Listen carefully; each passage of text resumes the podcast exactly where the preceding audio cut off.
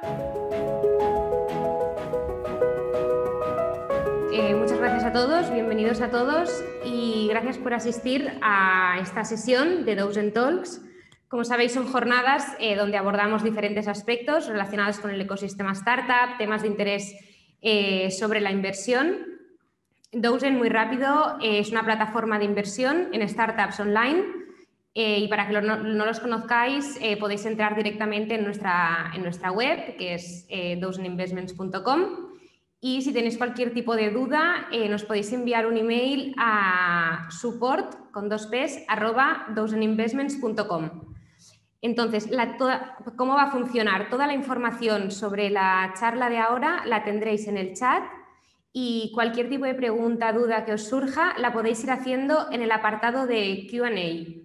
¿Vale? Que tendréis en la parte de abajo de la pantalla y eso es lo que deberíais usar, no, el chat.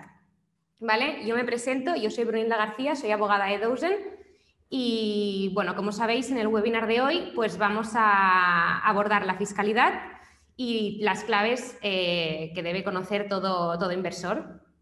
Entonces, ¿cómo va a funcionar? Vamos a dividir la sesión en dos bloques. Uno más práctico que centraremos en las dudas que nos llegan constantemente de nuestros inversores y que básicamente y principalmente versan sobre deducciones fiscales, eh, cómo y cuándo tributa la venta de las participaciones, de la salida de una compañía.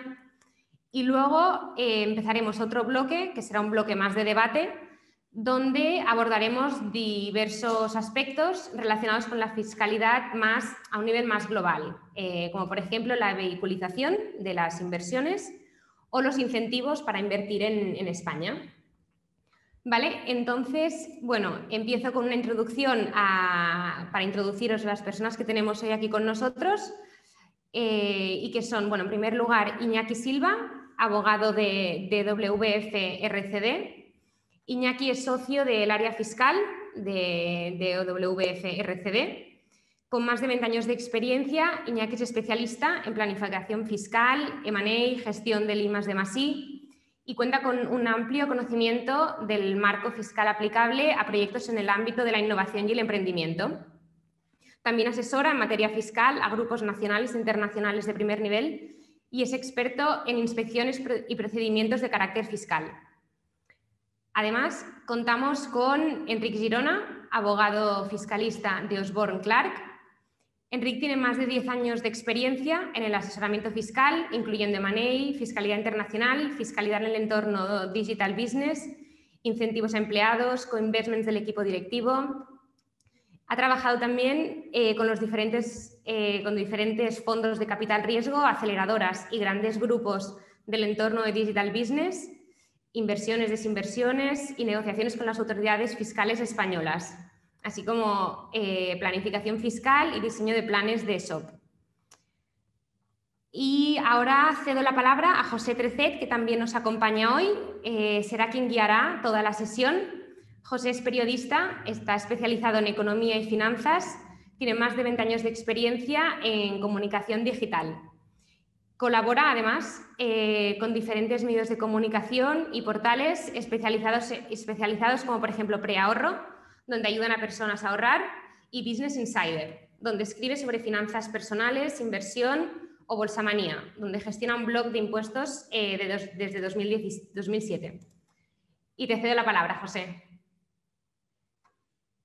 Gracias, pues eh, si os parece, vamos a empezar un poco por lo más básico, que son las deducciones en el momento de invertir, que es quizás una de las cosas que más atraen o que más bombo se ha dado desde diferentes medios de comunicación, incluso desde el gobierno.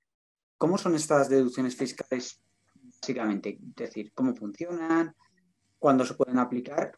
Y un poco, pues, las, eh, vuestra opinión sobre si están bien formuladas no formuladas y qué se podría mejorar al respecto yo distinguiría dos tipos de incentivos a la inversión en startups. Uno son las deducciones, que son las que, las que están premiando o están beneficiando la inversión. Y luego está la exención por venta de startups de esas sociedades que, que, gozarán del derecho a esa deducción, que lo que hace es que la plusvalía que obtengas en esa venta de esas startups pueda estar exenta. Por lo tanto, uno beneficiaría la inversión y otro lo que beneficiaría es la no tributación de capital gain. aquí hay dos deducciones. Hay una estatal y otra en Cataluña o puede haber en otras comunidades autónomas. Si vamos a explicar eh, la estatal principalmente y si alguien quiere que hablemos sobre la catalana, pues hablaremos sobre la catalana o sobre la que queráis, ¿vale? Pero normalmente son incompatibles, no te mm. puedes aplicar sobre la misma inversión, aunque se podría aplicar las dos, eh, las dos deducciones sobre la misma cantidad, mm. ¿vale? Y, si quieres explico un segundo la catalana. La catalana es, oye, yo invierto en una startup en una fase inicial, en los tres primeros años, tiene unas especiales características esa, esas startups, mm. principalmente que tiene que haber una actividad económica y que los fondos propios tienen que ser pequeñitos, pequeñitos es menos de 400.000 euros, y tengo que tener un periodo de mantenimiento de esa startup para que me pueda aplicar la, mm. la deducción. Es, más o menos cómo funciona. El importe es sobre un 30%, es un 30% de lo que yo invierta con un tope sobre esa inversión que es de una base, una base tope de 60.000 eh, euros al año. Mm. Eso es como funcionaría un poco la estatal. Exacto, ahí, pensar que es, importante, hay algunos elementos, em, las autonómicas tienden además a, la mayoría de ellas, depende de la autonomía, a, pedir algunos requisitos adicionales. Em, la estatal creo que también te pide alguna pequeña cosa más, no, es tan relevante, pero eh, como decía Iñaki, no se puede dar las dos deducciones por el mismo importe. Entonces también a veces es importante Em, fijarse bien en, el cumplimiento de los requisitos porque quizá cumples uno pero no cumples la otra, entonces es importante elegir bien, ¿no? Porque no, para no perder esa oportunidad. Vale, y luego por, ejemplo, la por, ejemplo, pero, por ejemplo, la catalana no te exige fondos propios, sino se centra en facturación. Entonces podrías igual cumplir la catalana y no cumplir la estatal. Luego, a la hora de tributar, entiendo que esto es para las personas físicas ¿Qué pasa, por ejemplo, si no trabajo? ¿Puedo beneficiarme igualmente de ella? ¿No? Este tipo de... La deducción es para, personas físicas porque es una deducción en el impuesto sobre la renta de las personas físicas y, así está regulado. O sea, que tengo que ser sujeto pasivo del hmm. impuesto sobre, sobre la renta. Yo creo que aquí, igual lo que deberíamos también comentar es algunos puntos conflictivos en cuanto a la aplicación hmm. que nos encontramos en las inspecciones, que Enrique y yo nos hemos encontrado varias veces. Os voy a decir algunos y si quieres luego podemos detallar un poquito más cuáles son estos puntos. ¿vale? Entonces, uno es, que es muy típico, son los préstamos. Normalmente muchas hmm. veces la entrada de la inversión del Business Angels es a través de un préstamo convertible que luego se va o no, depende del tipo de préstamo, es obligatorio capitalizar o no pues esta es, una de las, de las formas en las que yo voy a invertir, puedo invertir en esa startup en esta, en esta etapa inicial y que la inspección me puede cuestionar la aplicación de la deducción, porque puede considerar que si lo que yo estoy haciendo en la capitalización no es aportar dinero directamente, sino que estoy capitalizando un crédito. Este es uno de los casos, por ejemplo, conflictivos que nos, que encontramos. Entonces, yo creo que esto les puede pasar a muchos business angels porque muchas veces no siempre la inversión es a través de capital, sino es a través de, préstamo, participativo, de préstamo participativo o préstamo convertible. Sí, incluso a veces por una cuestión casi de, practicidad. Nos hemos encontrado a veces que, bueno, necesitamos el dinero ahora, eh, no nos da tiempo a ir al notario, etcétera, etcétera, para formalizar. Da igual, lo hacemos con un préstamo y eso después nos, genera un problema, un problema adicional, ¿no? que es, eh, como decía Iñaki, la inspección cuestiona eso porque entiende que no es lo que te exige la ley, que es una entrada de dinero, sino que lo que estás haciendo es, y jurídicamente es así, es la aportación de un activo, ¿no? Entonces, bueno, ahí hay, que intentar atar muy bien que ese activo a su mismo tiempo eh, es una entrada de dinero, que era la intención del, inversor, etcétera, ¿no? Sobre todo si son convertibles, quizás eso es más fácil, pero a veces son préstamos con, que no son convertibles obligatoriamente, etcétera, pues es, más difícil de demostrar. Entiendo que ahí dependería básicamente de la inspección de, la opinión del inspector de turno, entre comillas, y tendrás que defender tu caso, vamos. Eh, exactamente. ¿no? O sea, no hay un criterio claro. Exactamente, nos genera una, cierta inseguridad. Ahora ha salido un TEA que es, positivo en ese sentido y, antes, de, antes de empezar el, webinar lo comentábamos con Iñaki, pero bueno, hay que, hay que ver eh, un poco cómo evolucionará eso porque también la, hay, otra vez inspectores pues, que son más sensibles a la opinión de, del TEAC y otros pues, que, lo son menos. ¿no? Entonces, es verdad que, es importante intentar, em, vamos a decir, cumplir las formalidades porque muchas veces cumpliéndolas eh, se, evitan estas discusiones y no cambias el fondo de la cuestión, ¿no? A veces más vale mm, pues, que el dinero llegue una semana más tarde y pasar por el notario y ahorrarte esta discusión desde el punto de vista del business angel, ¿eh? igual desde el punto de vista de, la participada, pues lo ven distinto. También una, pregunta que has lanzado, José, que ha quedado ahí un poco en el aire, que es, eh, si, es en IRPF y es una deducción, ¿qué pasa si yo no tengo, no tengo una base contra la, que, contra la que compensar la deducción? Claro, si no tienes base eh, en ninguno de los ejercicios, pues efectivamente la pierdes, ¿no? Mm. Eh, está, está, pensado como, una, como un mecanismo de deducción. Es verdad que ahí le daría el segundo, el segundo incentivo que comentaba Iñaki, que, podemos comentar después, que es el de la salida. Yo, creo que es importante también, eh, efectos de inspección o de gestión, o que cuadre la información que reporta la, la startup que tiene obligación de enviar, de, enviar un certificado al inversor para que en el que se justifica que se cumplen los requisitos objetivos por parte de la startup para que el inversor se pueda aplicar la deducción, tiene que enviar un certificado. Y, estas, las startups tienen que presentar un modelo del que se resume eh, quiénes han invertido en la, en la, entidad, qué certificados ellos han emitido, es el modelo 165. Entonces, debe, si no cuadra la información que tiene la, administración tributaria de la startup con la información que luego eh, tiene de la declaración de renta del inversor, al descuadrar puede haber requerimientos de información. Entonces, es importante que el aspecto formal, en cuanto que el, el modelo se presente en plazo, que es el, mm. primer mes del año. Que, el certificado se emita bien y que, el, que cuadre lo que está haciendo la empresa con lo que está haciendo el mm. inversor. la recomendación sería que mm, se hable, digamos, como, como, business angel, tratar de hablar con la empresa para ver qué datos tienen ellos antes de que llegue ese momento. Un poco... Lo normal es que la empresa lo sepa que tiene que hacer esto, pero hay veces que igual la empresa no es conocedora de que, de que, existe esta obligación, por lo que sea. Entonces, yo como business angel se lo diría, le oye, has hecho el modelo de reporting anual. Recordar, recordarse. Recordarse, ¿no? Luego, eh, otra pregunta recurrente suele ser, ¿qué pasa si, si yo invierto en la empresa y me voy luego al extranjero, por ejemplo? Yo, he invertido aquí en España y luego me sale una oportunidad de irme a Londres y digo Londres porque ya está fuera precisamente de la Unión Europea y me traslado y la residencia. ¿Cómo tengo que tributar todo esto? Entiendo que eso se tributaría en España y que la startup española y la inversión española, ¿no? ¿O eso cómo, cómo cuadraría? Esto no sé, Enrique, si lo, que lo expliqué yo. Aquí hay, eh, aquí hay dos cosas, o dos temas, ¿vale? Hay dos posibles tributaciones en el caso de, cambio de residencia por mm. parte del inversor, ¿vale? Si cambia el inversor de residencia fiscal. Una es el que se conoce como exit tax, mm. que, que, no hace tanto tiempo que está en la, en la legislación nuestra, y que, ha sido bastante atacado porque eh, está exigiendo una tributación a la persona sin, eh, tener la ganancia, ¿vale? Que si, una persona se va, si una persona se va fuera y tiene participaciones en, empresas, da igual que sean españolas o de otro sitio, y superan unos importes, ¿vale?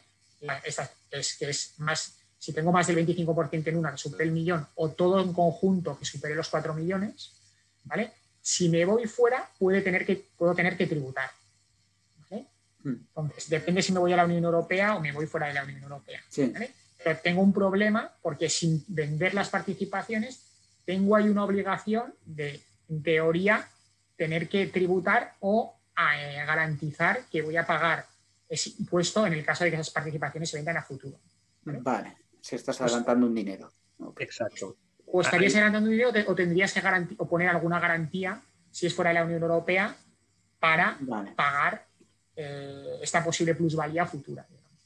ahí hay un tema que es, que es, justamente lo que ha dicho Ariñaki, que claro, la, la, eh, vamos a decir, esta, esta norma se, cuando salió al, cuando se comunicó que se iba a publicar, o sea, que se iba a introducir en la legislación, etcétera, y se empezó a dar publicidad a ello, eh, la reacción fue muy dura, ¿no? Sobre todo porque hablan de, hombre, los expatriados o, por ejemplo, emprendedores que, que, igual la startup va bien y quieren mover el holding, ¿no? Cosa que cada vez vemos más, pues a Estados Unidos o a un país donde por el tipo de inversor donde puede ser más interesante eh, tener la holding del negocio que estás montando, ¿no? Mm. Entonces, un poco la solución de, de Hacienda fue decir, bueno, no hace falta que pagues, puedes dar garantías, Claro, lo que te acabas encontrando a la práctica es que las garantías de Hacienda mm, son como las clásicas de toda la vida, ¿no? Mm, me dejas el dinero, me das un aval bancario, que quiere decir que, me dejas el dinero porque el banco te lo retiene igual, o me das una hipoteca sobre un inmueble. Entonces, acostumbras a tener problemas mm, después en obtener esas garantías. A la práctica acaba siendo una tributación de facto, o, casi de facto una tributación. Entonces, eh, ha sido un gran desincentivador, la verdad, en algunos movimientos de este tipo que comentábamos.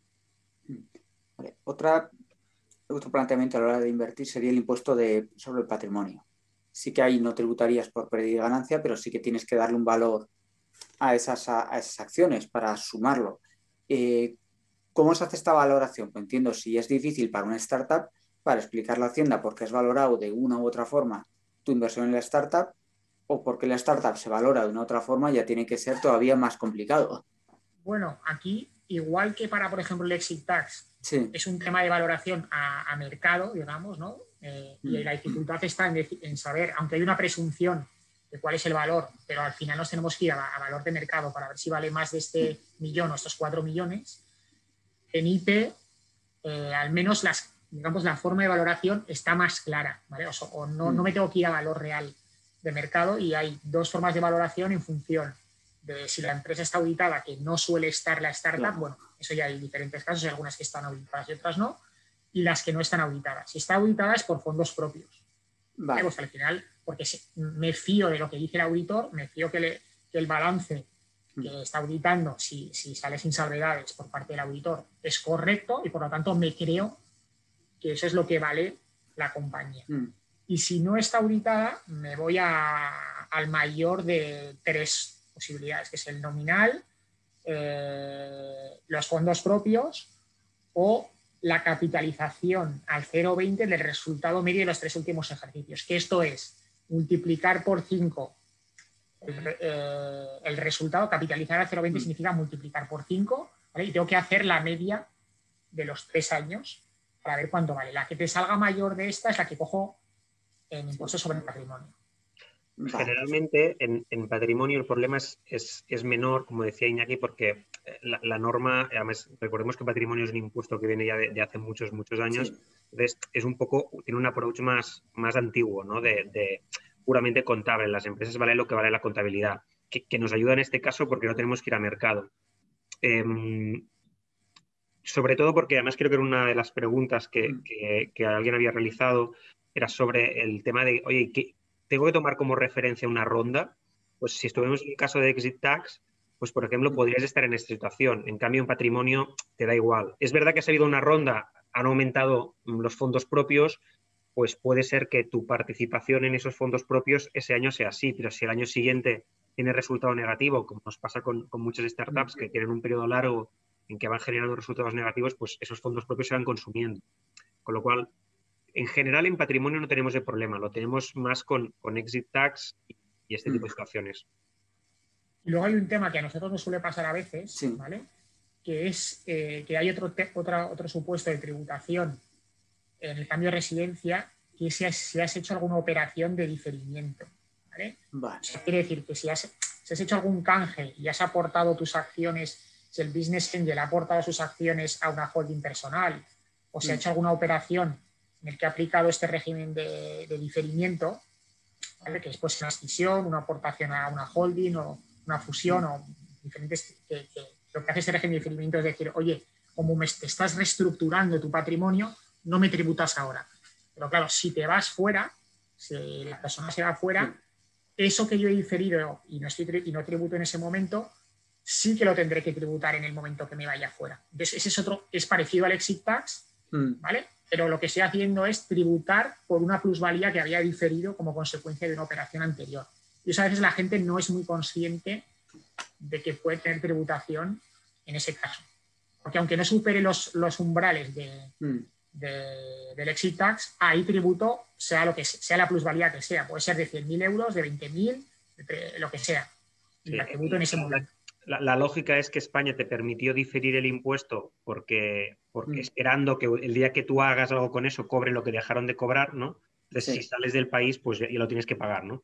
Es, eh, pagar la cuenta que debes. Sí, es un poco dentro de las cosas que tiene su lógica. Eh, ya una vez que hemos eh, hablado un poco de la entrada, etcétera, ya cuando eres inversor, por ejemplo, se pueden dar casos como la compra de participaciones en mercados secundarios o de nuevas participaciones. ¿Esto cómo y cuándo tributaría? ¿Tributa en el momento? ¿También se difiere a venta de acciones? Yo, José, no te digo muy bien la primera parte. No, no, te he entendido bien lo que has preguntado, perdona. ¿eh? Básicamente es, eh, hemos, acabamos de hablar de lo que viene a ser eh, toda la parte de, invertir. Una vez estás invertido dentro de la startup, podrías comprar nuevas participaciones o comprar participaciones en un mercado secundario.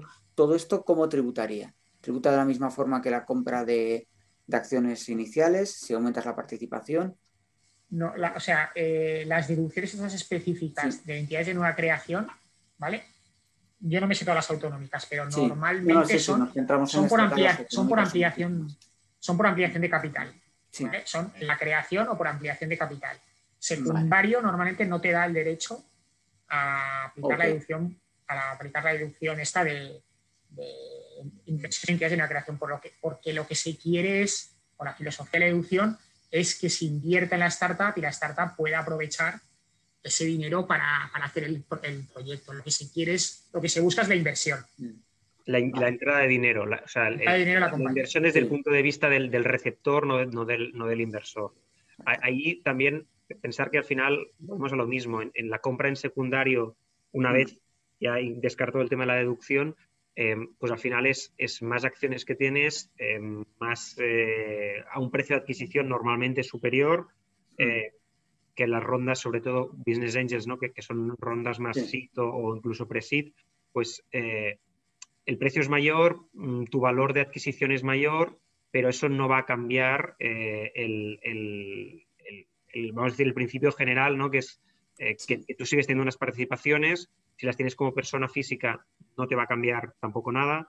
Eh, difícilmente llegarás a, las exenciones de patrimonio, entonces mm. eh, es complicado, ¿no? También un poco lo mismo, aunque inviertes desde una sociedad y es algo que podemos, creo que está previsto contarlo después, eh, ahí la única lógica sería pues mantener thresholds del 5%, que también pues si es un business angel solo es difícil, si es un grupo pues mm. después lo comentaremos, ¿no? Pero puede tener sentido y puede cambiar la, tributación en adelante. Por lo demás, la compra en secundario pues no debería tener ningún impacto. Entiendo que, por ejemplo, aquí una ronda de inversión, tú inviertes en una nueva ronda de inversión, eso sí que contaría a, efectos de la deducción, lógicamente. si inviertes en un mercado secundario, como puede ser, por ejemplo, el mercado alternativo bursátil, ahí dependerá de la autonomía que te toque si tienes deducciones. Ya, eh, hemos hablado un poco de la tributación de salida eh, ya para cerrar un poco esta primera parte más práctica, me gustaría abordar eh, de forma muy rápida qué eventos de salida tributan y cómo se declaran estos eventos de salida. Bueno, claro, eventos de salida, al final, em, mm. desde, un punto de vista, desde un punto de vista eh, del, inversor, la, salida se produce siempre en el momento en que vendes. la norma española, no, no, a no ser que tú dejes el país, que sería una, una situación que ya hemos comentado, ¿no? de exit tax, o que em, siendo el inversor una sociedad, la, participada salga a bolsa, que entonces hmm. te cambia el régimen porque contablemente pasaría a ser una inversión de carácter más financiero, con lo cual tendrías que ir actualizando el valor de la cotización cada año, ¿no? Eh, pues subiendo y, generando ganancias o pérdidas. Pero son situaciones em, prácticamente inauditas en España. Lo que nos encontramos al final es que tributas cuando vendes. Hmm. Entonces, eh, y, en la mayoría de casos es así. ¿Dónde podemos encontrar a veces situaciones distintas? Eh, pues en, operaciones corporativas, pues de fusión de dos, de dos startups. hace no tanto no se veían tanto, cada vez se ven más, pues eh, sociedades que están creciendo y puede haber canjes de valores, etcétera, ¿no? Y ahí es, ya es un tema un pelín más complejo. Siempre intentamos los fiscalistas eh, cubrirlo todo con, el régimen de neutralidad fiscal, de diferimiento que comentaba antes Iñaki, que permite pues no tributar ahora y, tributar por lo que has dejado de tributar ahora en el momento en que, en que se produzca una, un exit más adelante, ¿no? Vale. Eh, pues yo creo que con esto la primera parte de aspectos prácticos queda bastante resuelta y pasaríamos ya al segundo acto donde ya nos va a contar un poco eh, pues, de qué se trata la vehiculización de, de, la inversión en startups y básicamente cómo se puede invertir en startups porque hay diferentes fórmulas de hacerlo. Sí, perfecto. Pues entonces ahora empezamos el segundo bloque, que será un bloque un poco más de debate, no tan práctico mm. como lo que hemos estado comentando hasta ahora. Y es sobre el tema de la vehiculización y por qué. Porque es un tema que como PFP, Plataforma de Financiación Participativa, es algo que siempre está sobre la mesa y que es algo un poco, bueno, e-, es un tema un poco gris en el sentido que, bueno, no está claro si realmente es, una ventaja o un inconveniente y será, bueno, será útil vuestra, vuestra opinión. Entonces, introduzco yo el tema rápidamente y luego os introduzco, bueno, luego os doy paso a vosotros, Enrique y, y mm, Iñaki. Y entonces, bueno, a ver, a modo introductorio, eh, una inversión entre varios inversores, como son los inversores que van a través de nuestra plataforma, puede hacerse de forma directa en la compañía que se mm. está financiando o puede hacerse a través de un vehículo una SL que se mm. constituye con el único fin de agrupar a varios inversores en su inversión en esa compañía en concreto. Entonces, al final, ¿cuál es la, consecuencia más visible? Mm. Es que en el cap table de la compañía, eh, mediante la inversión directa, tú tienes allá un cap table atomizado con varios eh, inversores pues, minoritarios, todos que son socios de forma directa. En cambio, mediante la vehiculización, tú en tu cap table, la compañía en su cap table tiene un, vehículo y en el que detrás del vehículo pues, se encuentran eh, todos los inversores de manera indirecta. Nosotros, eh, desde la plataforma, ahora mismo no podemos estructurar las inversiones a través de, vehículos por, por, una cuestión interpretativa de la CNMV, que es el organismo regulatorio, pero sí que es verdad que es algo que a corto o medio plazo pues, mm, se va, vamos a poder hacerlo y será una, una alternativa que tendremos sobre la mesa y que será importante valorar qué ventajas, qué inconvenientes y, qué implica, eh, a diferencia de la, inversión directa. ¿Vale? Mm. Entonces, bueno, una vez hecha esta introducción, os doy, os doy paso para que nos podáis dar vuestra opinión, eh, a ver qué, ventajas, qué inconvenientes o qué otros puntos interesantes creéis que se deberán tener en cuenta en estos casos. Yo, yo en mi opinión, los vehículos de, de sindicación o, de, o que aglutinan inversores son muy útiles desde un punto de vista práctico para la, para la gestión por parte de la startup de mm. rondas de financiación, de posibles ventas, etcétera, lo, cual le facilita mucho a la startup la gestión, tener solo, solamente un interlocutor, ya desde un punto de vista operativo, que nosotros como hacemos mm. operaciones, muchas operaciones de rondas de inversión, ventas, etcétera, a nivel de gestión de la operación facilita muchísimo, ¿vale? Luego, desde un punto de vista fiscal, que es un poco lo que nos hace un poquito más a nosotros, eh, siempre que la inversión que, se sindique supere el 5%, pues como está prácticamente exenta la, totalidad de la plusvalía en, el vehículo, siempre que tenga más del 5%, tributa, está exento el, el 95%, solo tributa sobre el 5% restante, con lo cual te sale un tipo efectivo más o menos del 1,25, pues si eso está exento, pues se logran las dos cosas. Estoy simplificando la gestión y la tributación tampoco se ve penalizada por la, por la utilización del vehículo. Por lo tanto, en esa plusvalía no se está, la sociedad no tributa y tributará el, inversor cuando, eh, cuando, obtenga otra vez el retorno de la inversión por parte del vehículo. Entonces, desde ese punto de vista, yo entiendo que siempre que sea más del 5%, lo veo positivo. Sí, y de hecho es una, es una de las maneras, eh, porque alguna vez nos hemos encontrado con, inversores, por ejemplo, que eh, no, quizá no tan business angels, pero sí inversores eh, con, un, con un, vamos a decir, un volumen mayor, que, siendo personas físicas utilizan un, vehículo suyo que no tiene nada más que esa inversión, pues ahí siempre después acabamos con las discusiones con Hacienda, de si transparentamos el vehículo, de que si es una mera tenedora de bienes, etcétera, ¿no? Cambio, cuando tú tienes un vehículo que aglutina toda una serie de, inversores y, lo, hemos vivido en varias inspecciones recientes, em, eso les, eh, vamos a decir, generalmente aceptan que, la motivación económica es clara porque es un sistema de aglutinar, como decías tú, Brinilda, para, para, simplificar estructura societaria, para hacer más fácil el tema de, pactos de socios y por tanto nos, reduce la discusión en, esos campos muchísimo y es mucho más sencillo para nosotros.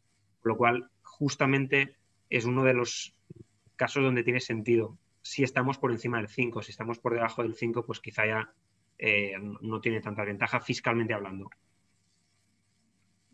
Y, aquí, perdona, sí. perdona, José, aquí, ¿qué, mecanismos consideráis que podría haber para evitar eh, caer por debajo del 5? Si es que habría alguno.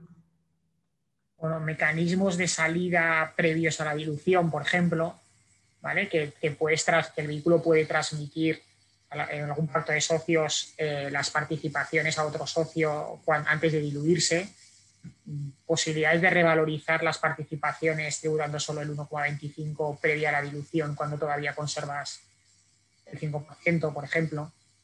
Habría, se podrían hacer cosas para evitar ese efecto dilución a través del pacto de socios de la startup. Exacto. En algunos casos era para, vamos a decir, mantener el efecto. En la mayoría de los casos es que al menos lo que hemos tenido hasta esa fecha eh, quede protegido. ¿no? Entonces, eh, vamos a decir, parte es la plusvalía en dos. La, primera parte que, la tendrás exenta o prácticamente exenta, vaya, y eh, la segunda parte, pues que ya empezamos de nuevo. Perfecto. hemos comentado dos vehículos. hay, otras posibilidades ahora mismo en el que se permita en la legislación española, por ejemplo, hacerlo a través de una comunidad de bienes. ¿Tendría algún tipo de ventaja organizar así la inversión en la startup? A ver, nosotros digamos que no, que no es un terreno claro. Las comunidades de bienes y las sociedades civiles eh, a nosotros nos dan un poco de miedo porque la postura de tributos no es clara sobre si la propia comunidad eh, tiene que tributar o no en el impuesto sobre sociedades, ¿vale?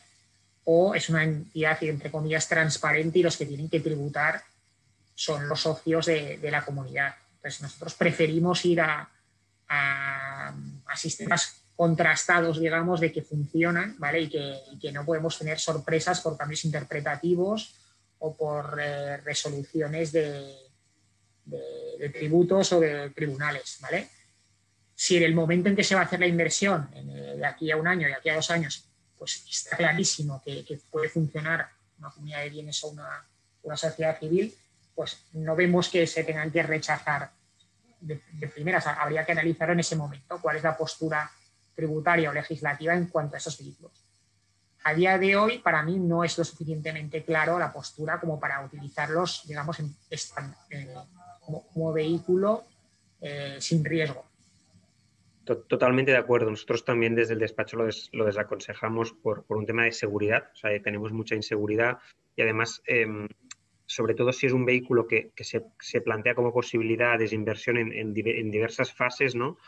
De, salida, porque a veces pues, en un secundario alguien quiere irse, entonces eh, complica aún más la ecuación porque tienes a una sola comunidad con un comunero, ¿no? que sería uno de los inversores que se va, pero claro, si la transparento la renta se imputa a todos, con lo cual no es tan fácil, no, tienes esa, esa, separación clara entre lo que es la comunidad, que es lo inversor, y como dice Iñaki, dependes de tribunales, del inspector de turno, entonces, bueno, no, es la verdad muy, muy práctico.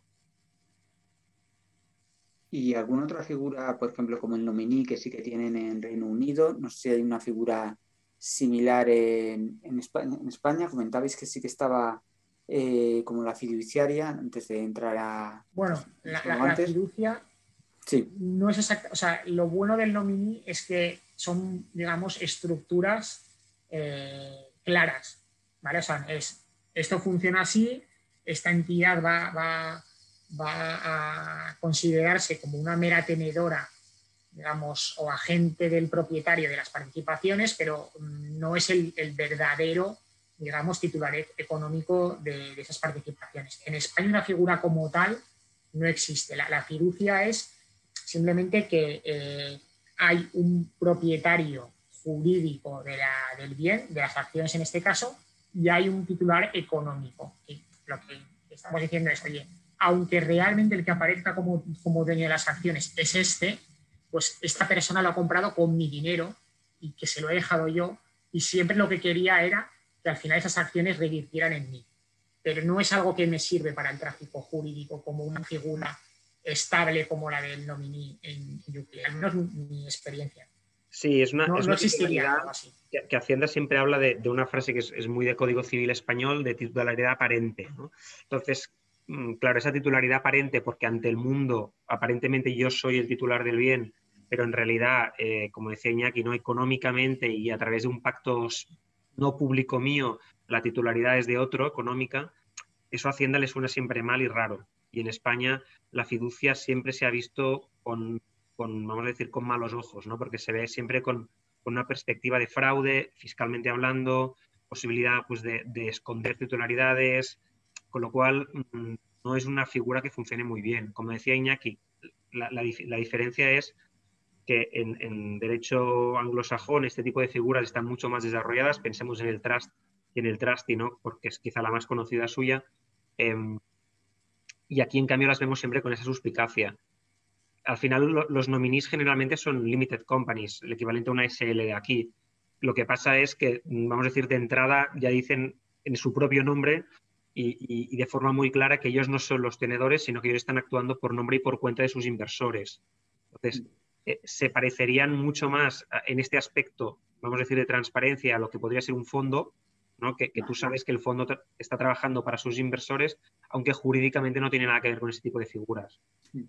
¿Y creéis que sería eh, positivo traer una figura de este tipo a España o que le haría falta a la legislación española o tal y como tenemos, tal y como está organizada, una figura como el nominee o ¿Qué tipo de, tipo de figura veis vosotros que puede faltar en el tramo español para organizar esta inversión en startups?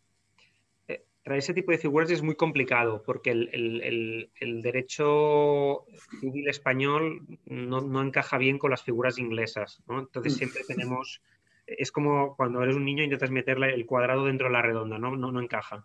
Pues aquí pasa exactamente eso. Entonces em, siempre es difícil, siempre nos da problemas y acostumbran a salir después un montón de cuestiones colaterales, porque no siempre es eso, sino después en patrimonio, después en otros impuestos, etcétera, etcétera, ¿no? En sucesiones.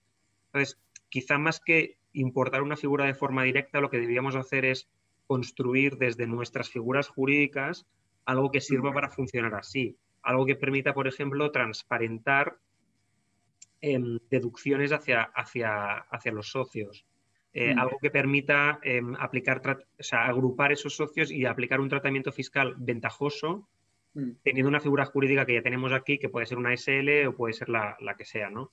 Entonces, eh, creo que la vía es más fácil. No sé cómo lo ves tú, Iñaki, pero yo, yo lo veo igual. Esa vía que... Yo, yo, veo que lo que tenemos que hacer es eh, legislar de una forma clara y que dé seguridad.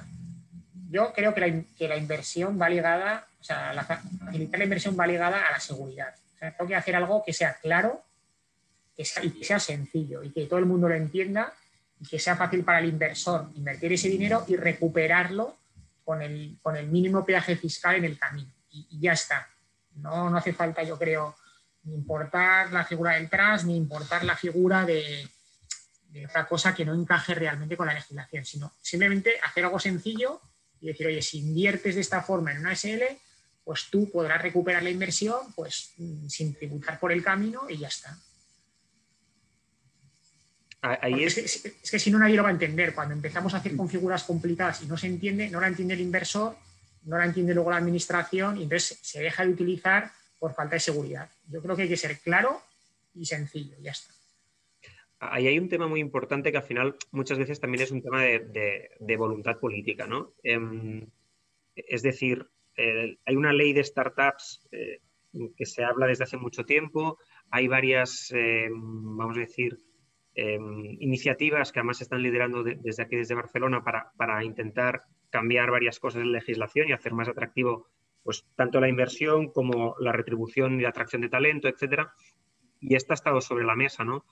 Eh, lo que pasa es que pues, dentro de las prioridades políticas la, ley de startups pues, siempre está al final, ¿no? Y ahora no íbamos a poner la ley del fraude que se ha vuelto a parar, la ley de startups se tenía que, estaba prevista para septiembre, ahora ya la están retrasando. Es, es un tema que, siempre, pues eh, tristemente políticamente no es prioritario y se va dejando, ¿no? Entonces se va dejando, se va abandonando y como dice Iñaki, entonces, bueno, van apareciendo parches que no son seguros, que no dan, que no dan mucha transparencia y que no ayudan porque al final el inversor lo que quiere es seguridad y claridad. No puedes vivir permanentemente llamando a tu fiscalista a ver qué, está pasando, ¿no? Esto nos lleva un poco a la siguiente parte. digamos que los incentivos fiscales pueden ser un buen punto de partida ahora mismo para fomentar la inversión en startup, eh, pero quizás eh, no hayan tenido, no estén llegando a lo que se esperaba que podían llegar. En este sentido, ¿cómo creéis, por ejemplo, esta medida de eh, subir del 20 al 30% el máximo que puedes desgravar por invertir en startups y elevar también de 50.000 a 60.000 euros el máximo de que te puedes desgravar, la base máxima de la deducción, ¿creéis que ha tenido un impacto positivo o apenas se ha notado? en mi opinión, es insuficiente y, creo que se ha notado poquísimo. Lo primero, porque tampoco se hace tanta publicidad de estas medidas y a veces ni el propio business angel, bueno, el business angel sí que lo conoce porque es un profesional y, sabe que pasa eso, pero alguien que no es business angel profesional y quisiera invertir, no sabe que existe esto, o sea, no se conoce. Luego, si lo conoces y eres profesional, te parece claramente insuficiente. Yo creo que se debería ampliar Está bien que haya deducciones a la inversión, pero yo creo que debería ampliarse mucho los importes de la deducción, ¿vale? Y no ser tan restrictivo en cuanto a los momentos ni a las características de la startup. O sea, que seas startup más tiempo y que, no tengas unas restricciones o de facturación o de fondos propios tan elevadas. Y luego que la deducción sea más alta. Y luego otro tema, también nos suelen preguntar a veces pues, para introducir medidas novedosas en la ley, etcétera, siempre digo, oye, si, la start, si el que ha jugado invirtiendo en la, start, en la startup, pues le va bien, ¿vale? que no le obligues, o sea, está muy bien tener la exención de que si reinviertes en otra startup, eh, pues no vas a tributar por esa plusvalía que has tenido, pero que no sea tan restrictivo, o sea, que, tengas una exención parcial sin tener que reinvertir, porque bueno, al, al business angel también le gustará tener el retorno de la inversión y poder hacer algo de caja y gastárselo. No, no le obligues a reinvertir todo para tener una buena tributación. En parte lo puedes beneficiar, pero en parte que haya una exención sin tener que reinvertir. Igual que no sea total, ¿vale? Pero que al menos el que se la ha jugado y ha ido bien, porque luego la startup ha ido bien, no le hagas tributar igual que si tengo acciones en Telefónica, digamos, ¿no? Que tenga una tributación mejor. Exacto. Ahí, hay un punto antes de, entrar en, la llamada, he, cogido los datos de Hacienda estadísticos. Los últimos disponibles son 2018. Esta deducción, la estatal, eh, se la aplicaron 3.000 contribuyentes por un importe total de 9 millones de euros, que es nada. O sea, solo por ponerlo en el contexto, ese mismo año la deducción de, por la compra de vivienda habitual, que ya no existe y que estamos arrastrándola desde hace años, fueron 3,66 millones de declarantes, de contribuyentes, y 1.150 millones que el fisco, como dijéramos, puso sobre la mesa. Entonces, es lo que decíamos antes, es un tema muy de prioridades. Eh, en este caso no, se está ayudando nada. Em, como decía Iñaki, la deducción está muy bien, pero la deducción al final tiene una ventaja que es que, bueno, recuperas de forma inmediata, ¿no? Si tienes, si tienes base esa, esa, esa inversión que has hecho, el porcentaje, es claramente insuficiente en, cuantía y estoy de acuerdo con él. Lo que realmente lo hace interesante es, la exención. Es decir, alguien ha arriesgado y en lugar de invertir en un negocio más seguro, ha invertido en un negocio con muchísimo riesgo. Todos sabemos los porcentajes de éxito que tenemos. Eh, esa persona está, está, apostando claramente eh, por eso, dale un premio, mm, incentívalo, ayúdalo, ¿no? Una exención sería, aunque fuera parcial, eh, como, además se hacía, ha existido en otros momentos para otro tipo de, situaciones. Poniendo la vivienda, que es el, deporte nacional aquí en España, pues eh, cuando la primera crisis de 2008, recordaréis que una de las primeras medidas fue si, inviertes en una vivienda, la venta está exenta. Eso no lo hemos tenido nunca en una startup, ¿no? Entonces nos, llenamos la boca a hablar de, emprendeduría y de lo importante que es para, el país, pero después a la hora de la verdad, pues no, se hacen apuestas reales, ¿no? Son siempre pequeñas ayudas que, bienvenidas son, pero que no son realmente, em, vamos a decir, cambien el, panorama de inversión. ¿Y cuáles serían estas medidas que vosotros creéis que pueden cambiar este panorama? Ahora, sobre todo que hay este, bueno, desde hace unos años, un boom del emprendimiento, de startups, medios, por ejemplo, en Business Insider es un tema que tratamos mucho, el tema de, las startups, eh, rondas de inversión, etcétera. ¿Qué medidas creéis vosotros que serían más efectivas? Yo creo, o sea, mm, además de incentivar a los business angels, yo creo que, eso, que, sí que contribuyen mucho a, la creación de startups, ¿vale? para facilitar, o sea, incluir también deducciones para otro tipo de inversor, ya no business angels, para, empresas, etcétera, que tengan algún tipo de deducción por invertir en estas startups o que puedan aplicarse igual incentivos, como puede ser el I etcétera, que se aplica a la startup directamente eh, por la empresa que invierte o que presta a la startup. Esta sería una. al inversor, digamos, normal, que no sea solo específicamente para business angels, a sociedades eh, grandes o, pequeñas que tengan algún tipo de, de, un poco esta inversión, ¿vale? Y luego para mí sería otra de las partes importantes es que los sistemas retributivos eh, a través de stock options, etcétera, la tributación de esto mejore y se pueda y se pueda hacer un sistema de retribución a través de stock options que, tenga un, que no tenga una tributación tan elevada como tiene en, España y se podría copiar de otros países que la tributación fuera más baja, porque al final las startups, para, protegerse un poco de los salarios de las multinacionales, tienen que tirar de otras formas de retribución. Y si, el sistema que tienen que son darle participación a los trabajadores de, la empresa para que estén implicados y que si va bien, pues puedan, pues puedan gozar un poco de, esa, de, esa, de ese beneficio que, que tienen los, los inversores, si al final la tributación es malísima de estos planes de stock option, pues no tienen forma de, de Yo creo que esas dos, siempre que nos a nosotros nos preguntan, son dos vías en las que se podría mejorar bastante comparativamente con otros países. Yo ahí añadiría quizá una tercera, que es, es incentivar al propio, al propio fundador. es decir, eh, el fundador no cumple nunca los requisitos para la deducción el fundador eh, no cumple los requisitos para en los planes de stock options. Ah, nunca, al fundador nunca cumple ningún requisito, ¿no? Entonces, al final es el que está arriesgando más. Es el que mm, realmente renuncia pues, a, muchas posibilidades, empieza desde cero, vende su idea y eso al final no tiene ningún apoyo fiscal. Entonces, creo que que algunas de estas deducciones se hicieran extensivas ayudaría mucho, la verdad.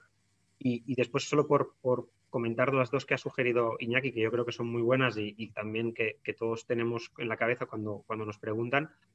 Eh, la de las deducciones ya lo han hecho para el cine, ¿no? Entonces, eh, igual ya tienen el mecanismo diseñado, se trata de, añadir, ¿sabes? Eh, ese mismo texto en, otro, en otro artículo de la ley. Em, y, esa es, y esa es muy relevante. Y, después la de, otra vez, la la de las stock options, es un tema que está más que hablado con, todos los, vamos a decir, players relevantes desde el sector público, em, comunidades autónomas, Secretaría de Estado, todo el mundo dice que te entiende perfectamente, que tienes toda la razón, que es verdad que somos el único país europeo que no tiene ni nada de esto, pero ahí estamos. Nos prometen que la ley de startups famosa algún día aparecerá y, habrá una mejora de tributación. Em, y estamos ahí a la espera de, ver qué, sucede. Em, esperemos, esperemos que cumplan y que efectivamente este año tengamos una ley de startups que mejore ese tratamiento. Vale, yo creo que con esto ya podemos pasar, si queréis, a las preguntas eh, de los oyentes, que tenemos bastantes. Creo que sobre las va a ir diciendo las preguntas y os va a ir comentando. Vale. Son estas dudas. Sí, bueno, antes de nada, eh, muchísimas gracias, Enrique Iñaki y José. Eh, por todo lo que habéis estado comentando. La verdad es que yo creo que ha sido muy interesante para todos. Eh, también me gustaría acabar un poco con una idea un poco esperanzadora eh, ante el panorama que, tenemos. Es verdad que está claro que estamos ante un sector que desde el punto de vista regulatorio, sobre todo, por lo que nos atañe a nosotros, eh, todavía tiene un camino mm, importante por recorrer. Está claro esto que comentáis de la ley de las startups, de otras iniciativas, de la propuesta de mejorar las deducciones, pero es verdad que de momento sí que parecen insuficientes, em, así como lo que comentabais, pues que faltaría también incentivar tanto la inversión de los business angels como de inversores que sin ser business angels, pues empresas que también tengan algún tipo de de, favor eh, a la hora de invertir, a los fundadores, que como tú decías, Enrique, al final son quienes están arriesgando y que, también se, podría intentar ir por ese camino para también encontrar alguna manera pues, de bonificarlos eh, por, todo lo que hacen. Y también el tema de, los planes de incentivos del Stock Options, está claro que, ahí yo creo que estamos un, paso atrás eh, relacionado a muchos otros países que, bueno, pues porque al final en, pues en España no, es un sistema atractivo justamente por culpa de la, tributación que, tienen. Eh, pero bueno, yo creo que mm, es un ecosistema muy nuevo, que creo que todavía hay mucho por hacer y que hay profesionales dentro del sector que la verdad que hacen que, pues que poco a poco, que aunque no lo veamos, pero que si echamos la vista atrás cinco años, creo que sí que podemos eh, ser conscientes de que ha habido una evolución y, que esperamos todos que pues, hacia los próximos cinco años que este debate quede, lo miremos y quede obsoleto, de que todas las novedades que hay positivas. Y nada, entonces ahora sí, eh, nada, gracias de, de, nuevo a todos los asistentes y los ponentes. Y entonces voy a ir leyendo algunas preguntas que hemos seleccionado de las que habéis ido proponiendo. La verdad es que había muchas, pero vamos a hacer una, una selección. Entonces, en primer lugar, Enrique nos pregunta, Enrique o, Iñaki, como, como queráis, si la empresa donde se ha invertido cambia, por ejemplo, o se fusiona con otra, ¿cómo se ven afectadas estas deducciones? Entiendo que se refiere a que la primera compañía en la que tú has invertido tenía deducción, pero entre medio se ha fusionado. ¿Qué pasa con la deducción que teóricamente había? Mm, yo este caso no lo he tenido en inspección. ¿Vale? Eh, pero yo entiendo que los requisitos que normalmente te exige la deducción es en el momento en que tú inviertes. por ejemplo, el requisito de, fondos propios o el requisito de eh, facturación te lo exige cuando tú estás invirtiendo. Si a, si a futuro crecen los fondos propios como consecuencia de la fusión o crece la facturación como consecuencia de la fusión, en el caso de la catalana, por ejemplo, yo entiendo que no debería eh, no debería haber ningún tipo de problema, pero tendría, seguiría teniendo la obligación de mantenimiento de, entre los 3, 12 años para poder aplicar la dirección. O sea, subrogaría con las nuevas acciones en esa obligación de mantenimiento. Yo, yo eso lo he vivido con, una inspección. Es verdad que, era una fusión acogida al régimen de neutralidad, con lo cual ahí claramente eh, no, Hacienda no tenía nada, nada que rascar, eh, porque la propia ley te dice que, que al final eh, heredas la posición como si tuvieras las acciones que originalmente tenías, ¿no? Con ese caso no. Es verdad que si, no hubiera estado acogida, pues quizá podríamos haber tenido discusiones con, la administración por el hecho de haberlas, porque jurídicamente lo que has hecho es transferir esas, esas acciones. Entonces, si, no se ha cumplido el plazo de tres años que decía Iñaki, pues puedes verte ahí en un, en un problema. Vale, perfecto. Os leo la siguiente pregunta. Es una pregunta de Javier que pregunta, si un grupo de inversores se agrupan para coinvertir con una SL, que es la que invierte en la startup, como los inversores no invierten directamente en la startup, sino indirectamente a través del vehículo, ¿hay derecho a deducción? Este es un tema, yo creo que bastante gris y, que nos suele pasar, o sea, nos lo suelen preguntar o, los business angels se lo suelen preguntar bastante. Mm, las, todas las deducciones no son iguales. Por ejemplo, la catalana te exige empleado y local, todas te exigen normalmente actividad económica, la estatal te exige actividad económica y se remite, creo que, a la ley de patrimonio a efectos de, ver si eh, la inversión es buena o es mala. Yo he tenido, por ejemplo, inversión en, una holding, que es la que invertía, ¿vale? Con un, porcentaje del 5% y me lo han considerado válido en, inspección. Pero no, yo creo que no es claro yo he tenido otro caso que estamos recurriendo que no me lo, que no me lo han admitido, por ejemplo. No sé, Enrique, cuál es tu experiencia en, un poco, el caso de mismo. Em, hemos visto un poco de todos colores. Es verdad también las que han sido positivas. y no sé, puede ser casualidad, ¿eh? porque al final también depende del inspector, pero em, ha sido en situaciones donde la inversión estaba muy canalizada a algo, es decir, no, no, es que fuera una holding con varias inversiones, sino que era un vehículo montado ex proceso para realizar una inversión concreta. Entonces, quizá eso ayudaba a, defender el hecho de que, eh, aunque esa no fuera la, la, empresa que estaba realizando la actividad, pues sí que había una relación directa entre la inversión y la, y la actividad. Pero la verdad es que tampoco se, como dice Iñaki, es una zona muy gris y, no nada testeada. Testeada a nivel de tribunales, etcétera. la tenemos testeada a nivel de, de inspección, pero que no, pero yo creo que es clave tener más del 5%, porque si no, sí que te pueden decir que el vehículo es meramente tener, de tenencia y que por lo tanto directamente eso no cumples y que por lo tanto ya no cumplirías, por lo menos con, con las que estoy diciendo. ¿eh? Pues yo creo que al menos es clave tener que la holding tenga más del 5%. Vale, perfecto. Otro espectador nos pregunta, ¿sobre qué base se calcula el exit, el exit tax si el inversor todavía no sabe a qué valor va a vender? es una gran, esta es una gran pregunta. La norma te establece una presunción que es el valor, el valor contable, ¿vale? Esto sí que lo hemos tenido, o sea, sí que nos hemos peleado un poquito con la, con la inspección alguna vez. Pero realmente lo que te pone la norma es el valor real. Entonces, que si la administración te puede, te puede probar que el valor no es el contable y que el valor real es superior, pues mm, se tiene que coger como base el valor real. Aquí ¿Qué es lo que suele hacer la inspección? Pues normalmente se basa en operaciones con terceros, cercanas en el tiempo. Pues si ha habido una ronda de inversión eh, antes, de que se, antes de que se vaya, antes de que cambie la residencia o posteriormente en un periodo corto de tiempo, a esa valoración a la que ha habido una ronda es a la que se agarrará la inspección, en la, práctica estoy diciendo, ¿eh? y tú tendrás que pelearte con la inspección para argumentar que ese valor no es el que se tiene que coger como válido, por ejemplo, efectos de secundario, que es el que se debería coger aquí como valor de compañía, o que, por ejemplo, si la ronda es posterior a que tú hayas hecho el cambio de, residencia, que han pasado cosas entre que, tú te entre que tú te fuiste y se ha producido esa ronda que han hecho que el valor se incrementara.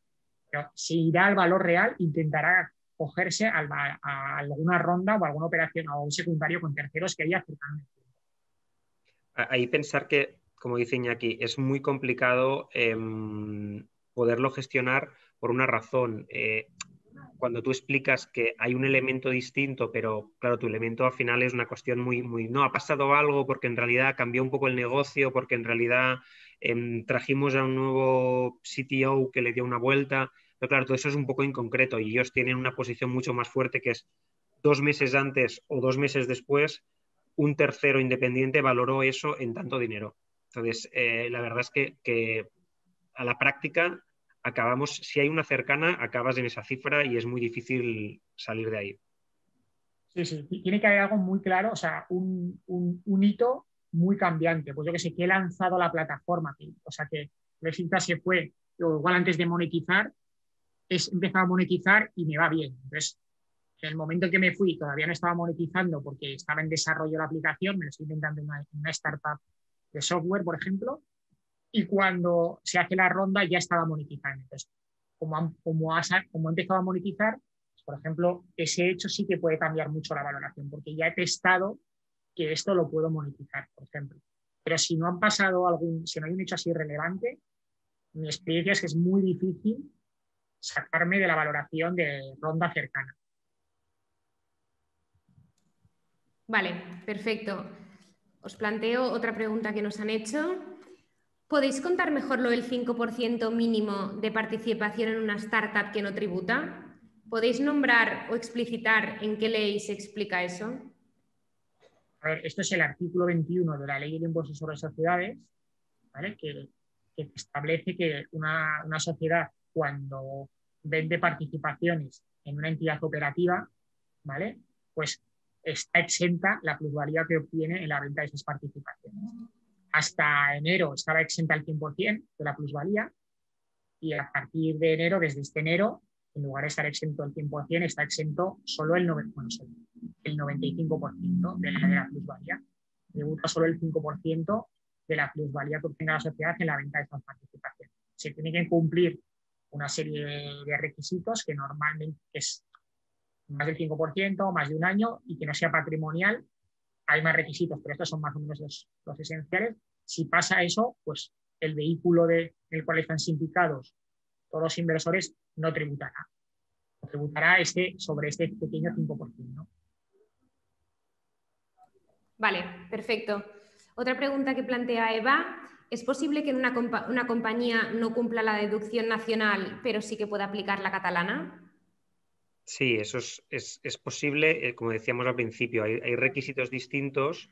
Em, en términos generales, eh, la, nacional es, quizá la que tiene menos em, vericuetos, pero hay algunos que, son relevantes que cambian. ¿no? Quizá el más importante es la, estatal te, pone un máximo de fondos propios que puede tener la entidad eh, y en cambio la, catalana habla de facturación. ¿no? Entonces, pues a veces tenemos startups que, que, que por el tipo de negocio que hacen, pues levantan incluso en una ronda muy temprana los 400.000 euros em, y en cambio eh, no, empiezan a monetizar y por tanto no hay facturación y no hay, no hay cifra de negocio hasta mucho más adelante. Entonces puede, puede, darse perfectamente el caso en que cumplas una y no la otra.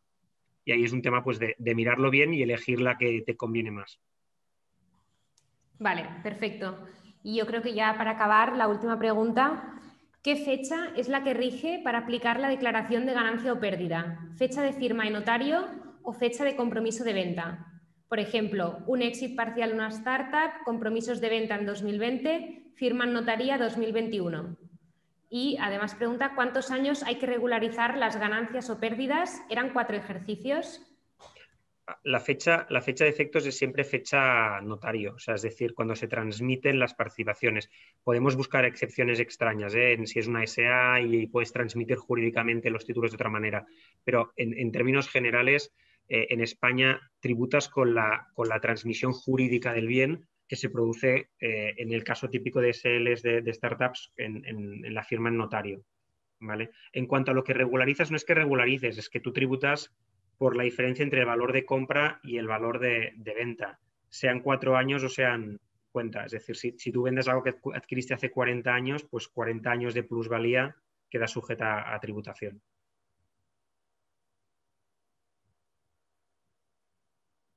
Vale, perfecto, Enrique. Pues yo creo que ya, ya podemos ir acabando. Eh, hemos recibido muchísimas preguntas que está, eh, lo que haremos será crear un apartado de fax y las iremos contestando y os las haremos llegar durante los próximos días para todos los que habéis eh, planteado más preguntas. Y nada más, que muchísimas gracias a todos los ponentes y a los asistentes también. Y creo que la verdad ha sido bastante, bueno, muy interesante y muy útil para todos, estoy segura. Pues muchas gracias a vosotros por, por invitarnos a participar y para próximas charlas o o webinars que tengáis, pues eh, estamos a vuestra, a vuestra disposición. Perfecto. Muchas gracias. Muchas gracias a los tres. Muchas gracias. Adiós.